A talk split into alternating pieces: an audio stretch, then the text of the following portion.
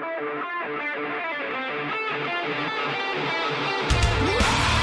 you.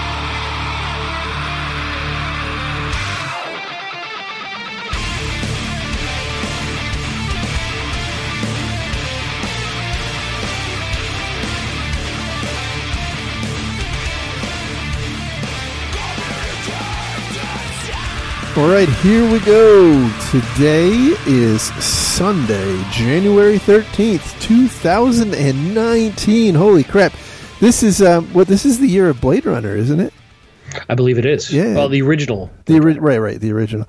And this is uh, episode 231 of the Defensive Security Podcast. My name is Jerry Bell, and joining me tonight, as always, is Mr. Andrew Kalat. Happy New Year, my friend. Hopefully, you had a restful and productive New Year break and holiday break of whatever holiday you choose to uh, participate with. It was a great Festivus. Uh, yep, absolutely. Um, no, I, seriously though, it was a wonderful uh, break. Hope hope it was great for you too. Um, it went by in a flash um, for for a lot of different reasons, but I had a I had a really great time. So thank you. Indeed. So let me ask the question that everybody's wondering: Why are we so bad at getting shows out? Um, I could tell you, but then I'd have to kill everybody, and that's a lot of people to have to go kill. Not really. 20, 25. I mean, still, but that's like you know now you're into Yeah, the, the whole serial. Uh, yeah, and there's travel, right, right, right. paperwork. Yep. So really, what you're saying is just your your day job has been busy. I've been very, very busy. Actually, I would say that I I, th- I feel like I've been busier now than I've ever been in my entire career. wow. Um. And um, uh, you know, notwithstanding the break, I'll, you know, the during the break, I um, I had family in town. My son was home from college, and uh, just we just couldn't make it work. So I apologize. Things I think are slowing down at work a little bit. So look, you know, look for a, a more hopefully more regular release schedule. And thank you for your patience, everyone. Indeed. All right. But we're here. We're here today. But we're here today, and that That's right. is what counts. And we have some, some, I think, pretty great stories. So, um, but right bef- but before we get into those, just a reminder that the thoughts and opinions we express on the show are ours and do not represent those of our employers. But for an adequate fee, they could. That is also true. Okay, so first up, um, a story from lifehacker.com. Uh, it's not a uh, not at all an infosec story, but I thought it was actually a pretty good infosec story. The title here is uh, "Why Smart People Make Stupid Decisions," and uh, you, you actually sent this one over, and and I thought it was. I mean, it really resonated with me as being a, a someone who makes a lot of stupid decisions. Um, the you know the, the the I love how the author characterizes the right out of the gate. He says, uh, "As you know, when other people make stupid mistakes, it's because they're fundamentally incompetent. But when you make a stupid mistake, it's because of specific circumstances." And or because someone else is fundamentally incompetent. Correct. And um, and that is actually that is very very true for um, for most people. But then uh, he he he goes on to talk about uh, some causes of of making stupid decisions as defined by a uh, um, let's see by somebody named Robbins Adam Robinson who's a uh, a chess master. I want some title with master on the end, but a cool one, not like like lame. Web webmaster. yeah, I got to find something that I has an official title that is cool, like you know, blade master, or, you know, blacksmith master. I don't know. master electrician, master plumber, This could go so badly. I should never have brought this up. Let's just move on. master cyberman. See, There you go. All right, something new. but uh, he, yeah, he brings up, and, and this kind of ties in with uh, the talk I gave uh, recently at DerbyCon uh, about, uh, in part, of social engineering attacks and psychological attacks uh, prey on these sorts of things, and and something you and I have talked about a lot of of training in infosec awareness uh, isn't a silver bullet. It doesn't fix all the problems because people are variable in their performance, and he he's talking about there is what sort of things affect good decision making, uh, and uh, has seven factors. Yep, and the, the seven factors that affect uh, performance in decision making is uh, number one, being outside of your circle of competence. Which, again, which I am all the time, every day. So I'm pretty much screwed. Well, that's true, and you know the worst part is that uh, most people don't recognize that they are outside of their their, their circle of competence, which is I am so amazing. I recognize it. Right, you know, more, way more than half of people are above average drivers. So. Um, stress is the second factor, which um, you know we've we've talked about in the past. Is uh, you know that's a contributing factor to why people might you know mistake a a fish rushing or urgency against something that that um, you know a lot of social engineering techs take advantage of. Fixation on an outcome, which is, I think this goes back to the thing, the point that you often make that you know people are um, you know, I guess outside of security, right? People are incented to do a particular function for their company, and that function right. is not like identifying phishing emails. Right. It's uh, it may be reviewing resumes that get sent in. Right. Or publishing sales. publishing uh, you know payroll or or selling right. selling products or you know what what have you. Nobody there's very very few people who have the luxury of you know, having a job where they get to identify phishing emails all day. Um, next one is information overload, and that can obviously manifest itself in in lots of ways. I, I mean, look, I, I, I can see that in myself a lot. You know, I, I will, you know, be staring at spreadsheets and uh, and kind of get lost, and and um, you know, it's it's it's easy to see how that would be a factor. Uh, group think or social cohesion right? So yeah, um, you know, challenge the status quo. Yeah, everybody else has clicked the email. How come you haven't? right? Yeah. Uh, and then finally, being in the presence of an of an authority, including yourself. Which, by the way, that is like the business email compromise. Absolutely. You know, embodied. you know, and going back to groupthink or concern for social cohesion, great example of that is uh, allowing somebody to tailgate through a, a badge door. Yeah, is a perfect example yep. of that. Holding um, holding yeah, a door open for someone, right? Right being yeah. in the presence of an authority, an authority figure, uh, yeah, like you said, that's email, business email compromise in a nutshell. Is somebody's faking being an executive uh, or a leader, somebody with authority over you, and uh, asking you to do X, Y, Z. Exactly, exactly. So, um, you know, it's. It, the, the, I think the net point of this is, if you want to make better decisions and and make fewer mistakes, you have to recognize the factors that will drive um, you know drive some of those those poor decisions and, and, mistakes. And honestly, I think a lot of that from a I mean, there's two two ways to view that. One is as a you know as an individual person, what can you do to rec- you know to recognize these factors in you, but then also from the from the perspective of a um, you know of a person who's designing a security program, trying to keep a, an organization safe you know these are things that should be designed into process uh, into processes and and security programs to accommodate you know the failability of people under these different circumstances. People are going to be stressed. They're going to have deadlines. You know they're going to be you know that, that you're going to have managers who are overbearing and somebody's going to try to f- you know spoof being one of those managers and you know what are you going to do about that and so on by the way this um, this I, I, thought this is also interesting because there's a there's a uh, two books by a guy named Robert Cialdini. Uh, one is called Persuasion, and the other one is called Pre-Suasion.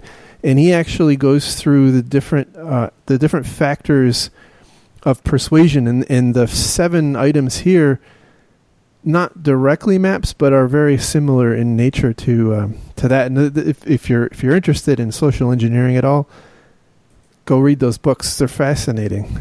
They'll tell you why. Um, you know what you should do if you're having a heart. You think you're having a heart attack is not to to scream that you're having a heart attack.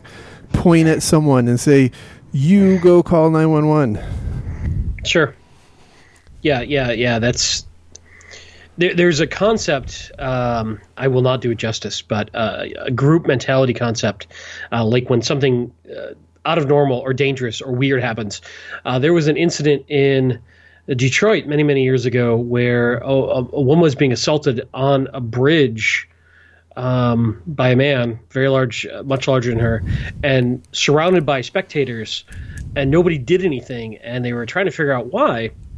And it's that sort of uh, there's a term for it that I cannot remember, but that kind of concept of the group think you you're waiting for somebody else to take lead or tell you what to do, and it's rare for those unless they have extensive training to break out of that uh, and take charge themselves of a situation. So it's uh, we are normally sort of passive in an unknown, unexpected situation. Because we're waiting for an authority figure. So yeah, that goes to your point. If somebody tells a specific person to do a specific thing, it breaks out of that groupthink. Um, and I know I'm not doing this topic justice with the proper terms, but um, yeah, I, I, will tell you that that's that specific um, situation you just described is actually in one of those books. I forget which one. He talk oh, he talks good. about that very that that yeah. very case. So it's a really fascinating. So anyway. Um, yeah, I mean, but back to this. I mean, one of the things that that eh, they don't talk about in the story, but one of the things that I kind of talk about trying to deal with is if it's a really critical decision, uh, don't leave it to chance. Don't leave it to individual human judgment. Have a second pair of eyes validated. Have a process that must be completed. Um, remove some of the uh, sort of uh, inherent opportunity to make a bad decision by building some sort of cross check or checklist into that decision making. Yeah, I was going to say uh, you guys you, pilots have. I mean, that you've you've kind of embraced that that type of uh, challenge, right? Yeah, absolutely. Everything is done via checklist, uh, and you're taught as well something called cockpit resource management, where if you're flying with multiple pilots, everybody has the authority to uh, challenge the situation. If back in the early days of aviation, and you still see this actually in some Asian cultures, the captain of the aircraft uh, is never challenged, uh, was never challenged. They, they are the, the, the commander of that aircraft, and uh, what they said went, even when other members of the crew saw that they were putting the flight in danger or in or you know about to have a fatal incident. Uh, the rest of the crew was reluctant to speak up and challenge the captain so, in most Western airlines, and, uh, and I only say this because it's still a problem in some um, Eastern cultures uh, because of their cultural makeup, and, and I cannot think of it. There's a certain term for it, but anyway, Western culture, they have taught specifically about CRM, where uh, each each crew member is checking each other, challenging each other. If something is not going according to what it should, um, they have the expectation and the authority to challenge that. Uh, now, it still doesn't happen all the time correctly, but you know that is the concept. So, you know, you translate this back into IT security in an enterprise, you got a very similar situation, right? Where you've got, you know, can you foster a, a, an environment where someone can escalate over their boss if something's going drastically wrong without fear of retaliation and condemnation and um, you know and that's that's a whole other set of problems but i don't think we've got a good handle on that in in in the it world today no, certainly but yeah, not. Uh, to, to your first point, yes, everything's done via checklist, uh, and even to the point where if you're taught if you get interrupted during the checklist, start over mm-hmm. to make sure you don't miss anything. So, yep. Well, it's I mean, the, the, developing those kinds of uh, heuristics to help help uh, com- combat the the challenges I, I, think make a lot of sense. It's you know it's difficult to do. It's I, I I think there's a difficult line to walk between you know being in in an organizational context. Obviously, being in a cockpit of an airplane at thirty thousand feet is a different situation. But you know, walking that line of what is the right level of of policy and process and, and checklist and whatnot is a difficult it's a it's a difficult thing to navigate. Yeah, because there's a there's a uh, you know you introduce friction and drag into an organization when you start doing that sort of thing. Right. You you reduce nimbleness, you reduce uh, flexibility, uh, you reduce speed to execution. Um, when you start doing that, but that is sort of the the trade off if right. you want to uh, find a way to avoid some of these situations where people make mistakes or are being led to make mistakes by bad actors. Absolutely. All right, so let's uh, move on to the next story. This one comes from the Chicago Tribune, and the title here is Tribune Publishing continues investigation of malware attacks as some process process is still affected. So this um, this happened right at the end of last year. Uh, actually, um, right around my birthday, which was was an interesting story. Um, you know, basically the the, the Tribune publishing uh, Tribune Publishing is like a network of news of uh, nationwide newspapers here in the U.S. And uh, apparently, uh, there it, it, wasn't the you know wasn't the SCADA systems that were impacted. It was apparently the design systems that produce the plates that the machinery that prints the newspaper uh, uses. Their, that their fancy version of Microsoft Word. Yeah, Quark, QuarkXPress. yeah. the, what, whatever it is they're using. Yeah. So so um, apparently uh, that that function was a like a common resource, a common shared resource across all of these different newspapers, and um, is to to the best of of anyone's knowledge now, uh, that environment was infected with the Ryuk uh, malware and you know, of course, everybody was, um, you know, kind of throwing around, oh my God, th- this was the work of the North Koreans because, of course, Ryuk uh, can trace its lineage back to Hermes, and Hermes was, uh, you know, some of the, the, the malware that um, that the North Koreans used to attack the Far East Investment Bank and uh, in, in other victims in the past. So um, you know, there's there's unfortunately not a lot more information about this particular event yet, except that it was a um, there, there's a lot of um, you know, a lot of recent press that uh, that does support the fact or the the assertion that it was the Ryuk malware, but we don't know how it got in and and exactly what what uh, systems it impacted. But there is a uh, there is another story and this one comes from Security Week. And the title is Was North Korea wrongly accused of ransomware attacks? What are you talking about? Attribution is always 100% accurate. Totally. Totally. So um so this this this post is uh, you know kind of points out that in um, you know, right right in the in the, the time around and shortly after this uh, Chicago, the the Tribune publishing news broke, there were lots of think pieces about you know, analyzing the similarity in the code structures between Hermes, which is you know known to to be associated with North Korea, and Ryuk, and you can kind of see if you look through the call trees, they all it looks very very similar. And so whoever basically the assertion is whoever whoever is perpetrating these attacks probably started with the, the source code of Hermes and and you know so not a big logical leap that it would be uh, North Korea, but the the this article goes on to point out that actually Hermes was available for sale for quite some time on underground markets, you know, the dark web.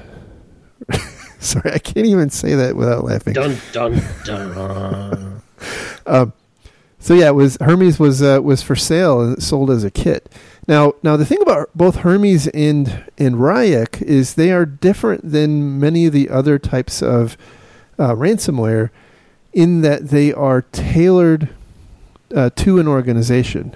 So there, it, it, requires some amount of uh, of intelligence about the org- the victim organization because uh, you end up hard coding hosts and credentials into the actual malware, and as well uh, at least that's my understanding. I'm not sure about if that's still the case with Ryuk. But the other point is that um, with uh, Ryuk, the uh, anything Hermes, the key, the encryption keys are set up and embedded into the into the binaries. So it's not like uh, it's not like kind of garden variety uh, ransomware. They are kind of built on a customer by customer or a customer by customer, victim by victim basis. Thank you for calling the ransomware helpline. Your call is important to us. Please hold for the next available representative. That's right. That's right. So, um, so the you know the point of this article is that it's um it's quite likely, given the nature of of these attacks and the fact that that Ryuk is seen being delivered by TrickBot and in a, which is mentioned in this article, but um, you know, there's other sources that talk about how it's um, it's being also delivered by Emotet, right? And Emotet is you know is is a uh, what's the best? I need to come up with a clever name for it, but you know, it's basically, you know, it's it's the it's the industrialization of attacks. It's you know trying to infect workstations and then putting access to those workstations up for sale. And so somebody comes along and buys access to Emotet and slams in Ryuk, and you know away they go. So um, that does Your not. call is very important to us. While you're waiting, common problems of ransomware can be solved by looking at our website. You're screwed by ransomware.com. Please have continue you, to have you looked at our knowledge base? Many problems can be solved. Average wait time is currently 38 days. So anyhow, um, attribution is hard, uh, but you know it's it's been interesting. There's been a, quite a lot of, uh, I mean, probably not in raw terms, right, percentage wise, but there's been a lot of notable uh, cases recently with, you know, SamSam and uh, and lately. Um, you know, with the, the water company in what was it, North Carolina, and the the city in um, in Alaska, and you know Atlanta with SamSam, but kind of a si- similar type thing. This is uh, you know these are becoming more common, and I don't know I don't know if um, if we're going to c- continue to see that. There, you know, it's it's it's interesting because. Um, you know, it- just kind of being in the industry, you kind of, at least I am observing a change, a recent change away from uh, you know, really aggressive ransomware, crypto ransomware, towards pretty aggressive um, placement of crypto mining. Right. Well, uh, but I wonder if that's changing because most of the value of those cryptocurrencies have collapsed dramatically from the height. And I, I wonder how the economics of that work out now, and if Yeah, they might shift back to ransomware. Well, that's the, so. So I was um, I was having this debate, and I don't know the answer, but I will tell you, you know, th- this this kind of reminds me of game theory because I I wonder if with the declining value of cryptocurrency, the raw, you know, the it makes less economical sense for a lot of the big, you know, like the big industrial um, miners, you know, like like in China and, and some of the Asian countries where they have just giant warehouses of you know of ASICs running, um, you know, and, and those things are no longer profitable because you just can't pay for the power based Right. on the current value. So that, that basically what that means is that the, the the amount of processing power in the you know in the cryptocurrency network is falling off, which means that you can probably make more money using uh, um, you know with with miners. So I don't know. It's it's a it's an interesting question. I don't have the answer, but I, I think there's probably some kind of dynamic going on there. Yeah, no, that is that would be interesting to uh, kind of see played out in a research study, but by people smarter than me. with more time than, than me. So um, next next uh, is from healthcareitnews.com, and the title is Staff Lapses and IT System Vulnerabilities Are Key Reasons Behind SingHealth Cyber Attack, according to COI report. So um, back in, uh, I guess it was, uh, let's see, when was this?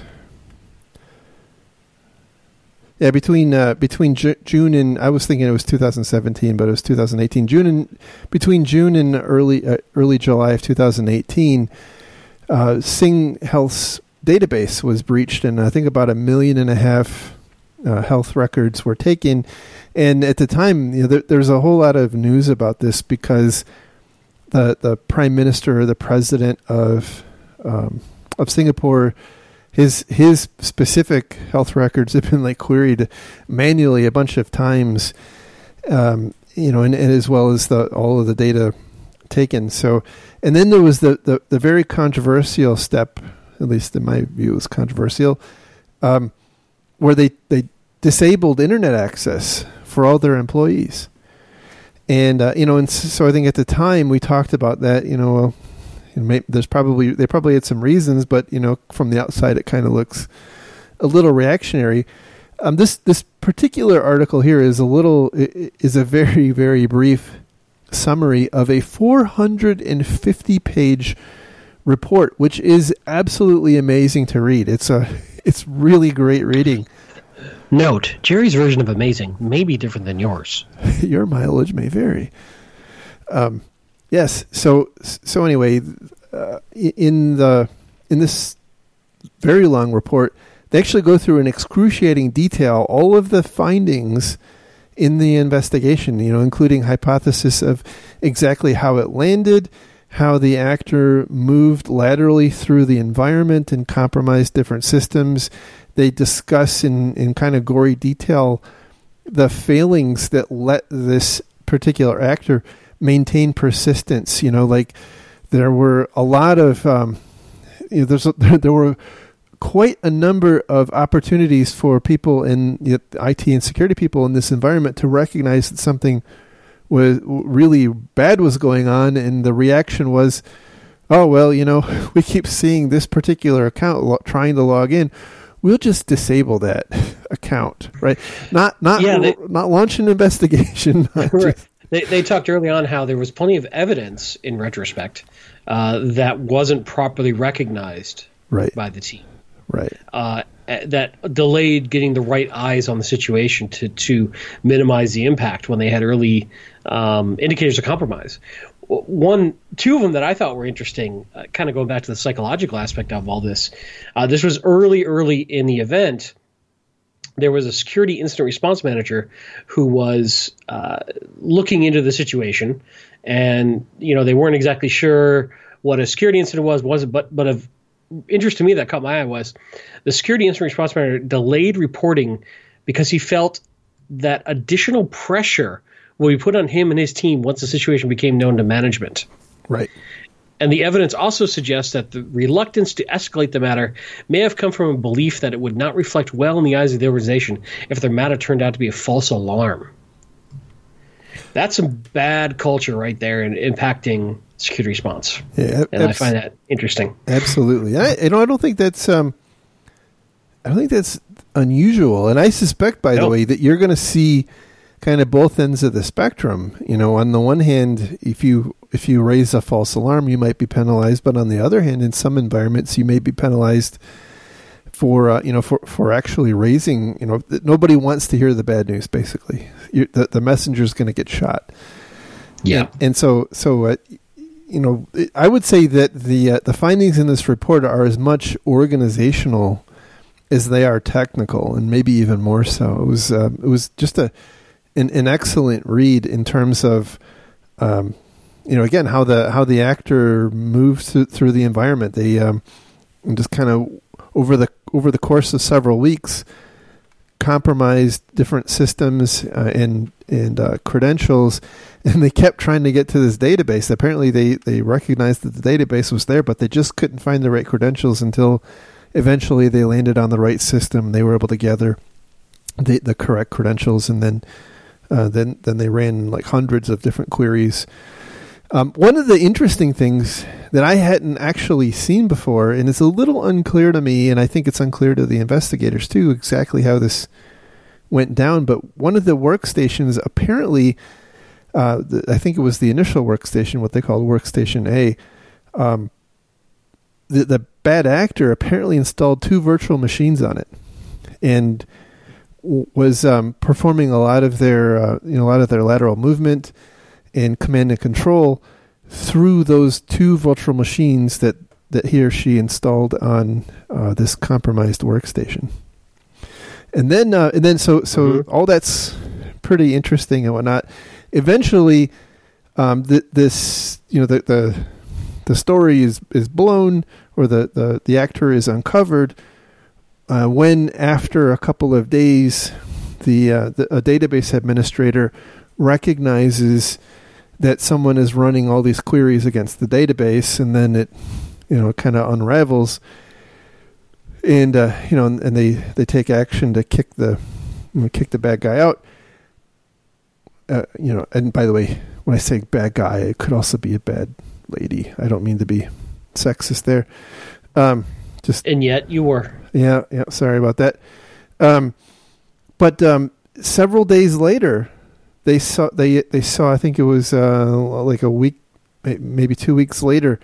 They saw the actor trying, or at least who they believe is the actor, trying to regain access to the environment through phishing emails of uh, you know of, of, one of the people whose workstation he had previously he or she had previously compromised, and uh, and that actually is what prompted them to disconnect the net, the internet, right? So they because they just didn't have confidence that they, you know, they knew that they had a, um, you know, kind of a um, a focused adversary targeting them, and and they they weren't convinced they knew understood all the things that were happening. So that was their their choice, and that's a very interesting decision. You know, you have to like it, it's this is an interesting uh, mental game to play. Like, okay, so you have recognized that you've got this bad actor in your environment, and you know, and, and you've taken action to kick them out, but you know that they're pretty sophisticated, and now you see them you see evidence that they are trying to make concerted efforts to get back in, what are you going to do? Right, and that's in, in this case yeah, they is, chose to disconnect the the, the uh, workstations from the internet, which may be a viable option. Right. I guess it all depends. Right.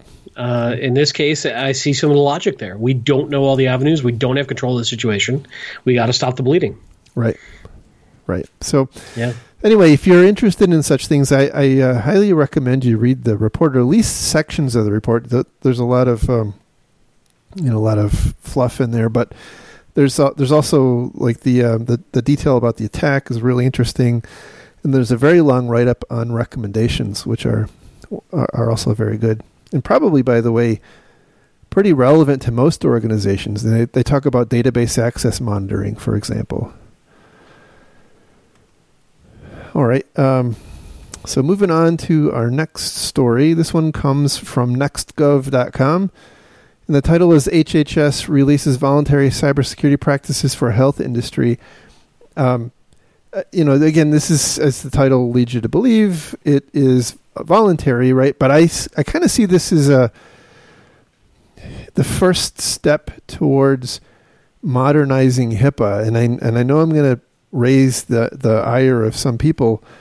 Uh, but wow, I know we are going to get some hate mail. Uh, I know, I know, but um, but it's it's really quite good. I, I will tell you, they released two separate guides, one for small healthcare organizations, and then one for medium and large uh, hospital systems, and um, and and it they kind of read like a mixture of 853 with the CIS top 20 cybersecurity controls. That's the best way I could characterize them. But they're um, they're actually good, right? I mean, it's it, it's it's real meaningful stuff, and and you know, it, both technical technical uh, technical controls and and process advice. I you know I the, really there's only one section in each document that is actually specific to healthcare. The rest of it is kind of like general good practices that you know the average the average organization could probably pick up and learn from. So that's good stuff. Indeed. And Indeed. and by the uh, way, it's still actually online, even though even though the HHS uh, website, unlike by the way NIST, the HHS website remains online. So if you actually try to go and download the uh, the like the NIST cybersecurity framework, yeah, Good luck. It's ugly. It's ugly. All right. Um, next is uh, kind of. I, have gotten so many "I told you so"s on this next story. Have you? Have you now? I've I've I've, I've gotten a, a several.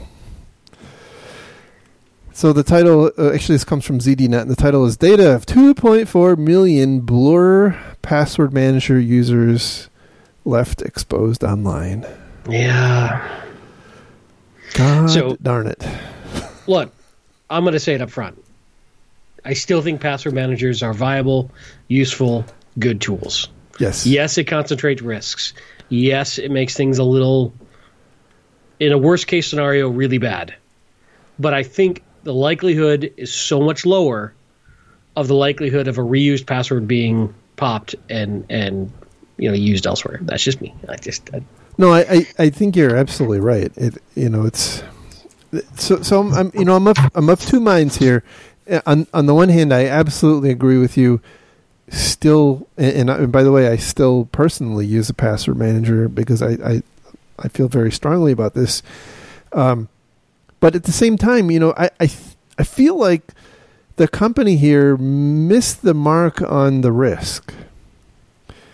Right. So if you read the if you read this article, they talk about how it was, you know, it was the the email addresses and the the hashed password that uh, uh, of their users that were stolen. It wasn't the it wasn't the password stolen or stored in their in their password vaults that was stolen. Those were not stolen. It was the it was the password that you use to get to those into those vaults. And that's where I think the kind of the crux of the issue, or at least my concern comes in that if you know, if someone is able to uh, to recover the passwords out of the, the hashes that were stolen, they may not have directly, you know, gotten copies of the passwords out of the vaults, but now likely they have access to get into vaults through what looks like otherwise legitimate connections.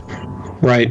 And so so you know, two factor. A lot of these password vaults, by the way, I don't know. I don't know anything about Blur. So this is actually the first time I've heard about Blur. Don't know anything about them, but I do know that most password vaults will will um, allow you to use two factor authentication.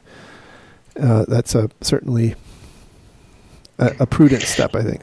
Yeah, and they actually talk about a little bit in the article how the actual password database themselves was not exposed because they don't hold it and they actually kind of pat themselves on the back, saying, you know, we we, and I think it was a little dodge on uh, on throwing some shade on some of the competitors who do maintain a centralized password database.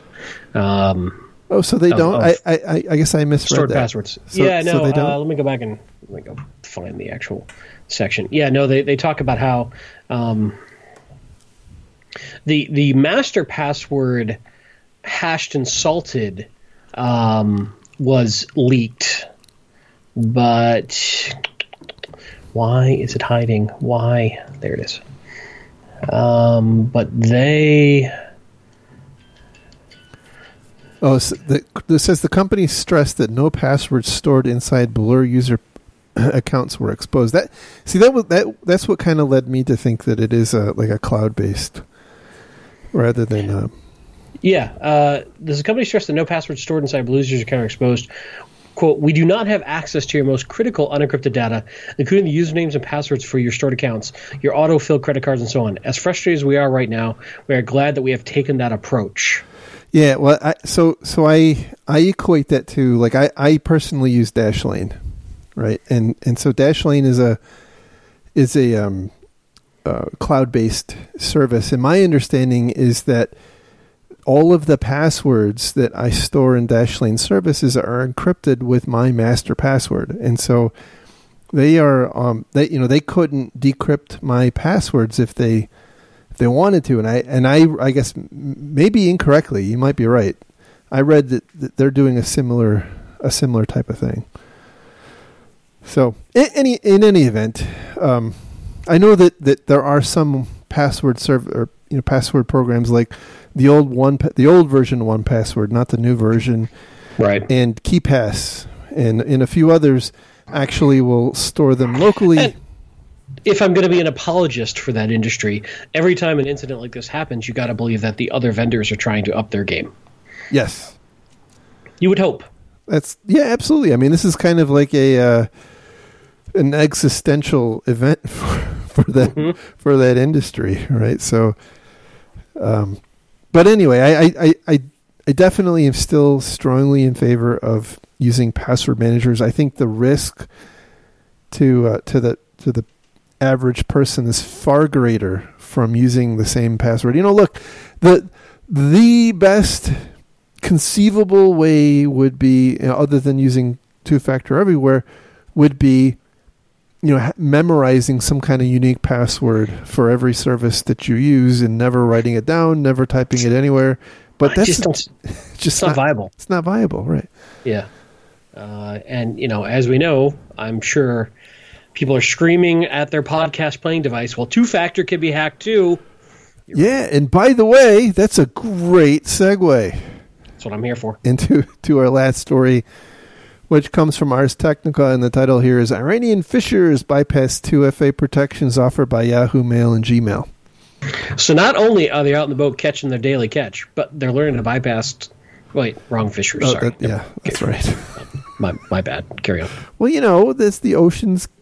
You know, as, as the as the fish die off, they gotta they gotta find new ways of living. It's the way way it's the way it goes. You know, This show took a turn. adaptation, survival of the fittest. I think, or something. Hmm. Yeah. So anyway, how how do they bypass 2FA? Yeah, so uh, so they are uh, they're sending out phishing emails using a link to a, a what- basically amounts to a proxy a proxy page that um, that that the victim attempts to log into, and as they point out, the uh, um, the the page that these people are directed to has a you know has a little tickler that alerts uh, you know and I I actually think there's a, a more automated way to do this that somebody recently released as a open source tool. But in this particular case um, the the the phishing page had like a, a zero byte image on it or transparent image or something like that that alerted the bad guys and ladies that uh, somebody was trying to log in and they basically the the the, the criminals here kind of synchronously tried to log into you know whether whatever backend service the um, the victim was trying to log into.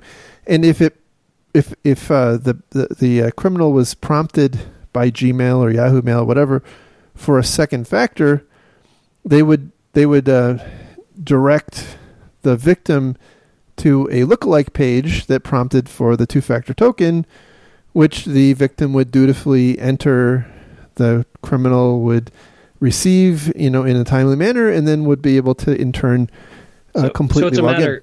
of capturing and replaying it before it expires. Is Correct. What it really comes down to. Correct. I mean, at its core, this is a very simple attack. There's like nothing. Yeah. There's nothing complicated at all here. It's you know like uh, you know it's it's it's kind of the functional equi- equivalent of uh, calling someone up and saying you know what's your Gmail username? Okay, now what's your Gmail password? Okay, well it's asking for a two-factor token. What's that too? And Well, but I guess the flip side is if we've taught people that two factor is really hard to breach, and they use two factor, would that lower their suspicion? Would that make them uh, lull them into a false sense of security, which makes them more likely to fall for this because they use two factor, so they're fine? I I I actually think you're probably right.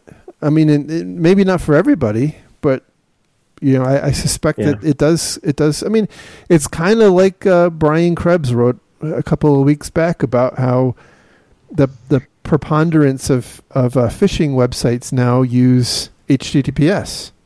Right? But they're secure. My browser told me. Right. You know, you see the little stupid lock in the upper left hand corner, what like you've all been trained to look for. So so yeah. Um, and th- they go on to point out that really just about every two factor you know pr- um, protocol that exists i- except one is is very likely to fall for this. Yeah, you know, you could think that so even something like RSA SecurID would be vulnerable to that.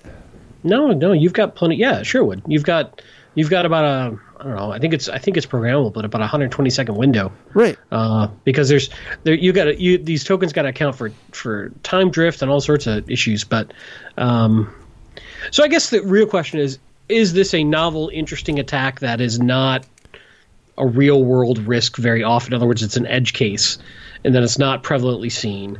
Uh, that makes us, you know, have to throw everything out. But it's getting a lot of press because it's novel. Uh, or is it going to be widespread? Because if it's if it's an occasionally seen, uh, rarely used attack, I'm not as worried about it. Uh, you Yeah. know. I, so so that that's a that is a great question, and I would say, I think it's it's going to be much more of a consumer targeted attack because if you if you think about it, it's much more difficult, though not impossible. It's much more difficult to route someone in a company through one of your one of your phishing pages and then you know and then capture the token in a manner that allows that that's useful to the to the attacker now the resource would otherwise have to be accessible from the internet if you have you know if you if you're if if you're connecting to internal resources, that second factor may not be very useful to someone who's sitting outside of your network and collecting those credentials. But you know, may, maybe that is the thing that they're using to get into your VPN system or or you know your, your whatever. It's also a high cost attack because you've got to have, you know, it's not easy to pull off. It's not trivial. True. At least not yet. So I, am not. I'm, i guess what I'm saying is we got to take a measured approach, right? Let's not throw out the baby with the bathwater. I mean, unless you really don't like the baby, in which case, who am I to judge? That's right.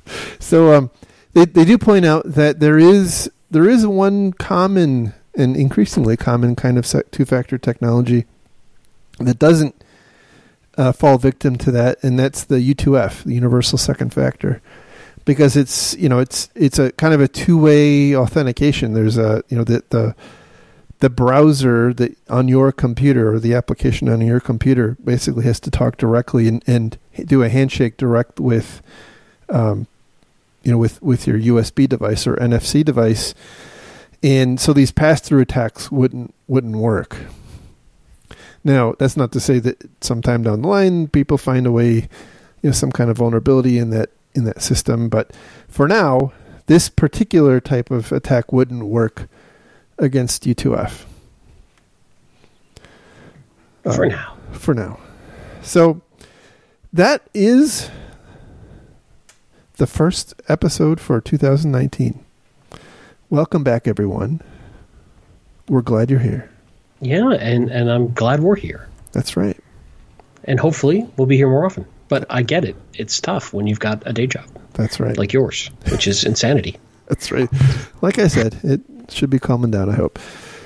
All right. So, uh, so thank you very much, everyone. Um, let's see. Just a reminder that uh, you know I, I, set up. Uh, if you're if you're all interested in experimenting with a new social media platform, go to infosec.exchange. Yes, ex, dot .exchange is actually a TLD. Can you imagine? Can you believe that? That's pretty cool. Um, Wait, what what country is that for though? I mean, is it like Exchangeistan? it's, some it's some uh, it's one of those exoplanets, I think. Oh, got it. Yeah. uh, let's see. Uh, thank you to our Patreon donors. Uh, thank Absolutely. you very much. You guys are um, awesome. Thank you. Yeah, I'm, uh, we'll, I'll be, I'm about to be putting those servers that it pays for to to good use pretty soon. Uh, let's see any uh, any conferences or anything notable you want to mention you got coming up? Uh, not yet. You know, we're just kicking off 2019. Uh, like you, my job's gotten crazy busy, so I don't have as much opportunity to go to conferences as I used to. I'm hoping to fix that this year. We'll see. Uh, I don't have any uh, any speaking slots coming up or any side projects of note at the moment. But hey, we're just kicking off the year, so that's right. We'll for for those of you going to ShmooCon, have fun. You Indeed, know. stay warm. Hopefully. Yeah. That's right. They got some snow up there. All right, we will talk again. Oh, just uh, before I do that, you can find links to the stories we talked about on our website at www.defensivesecurity.org. You can follow Mr. Kalat on Twitter at lerg. You can follow me on Twitter at maliciousLink. And with that, we will talk again uh, hopefully next week. Take care. See you guys. Bye-bye. Bye.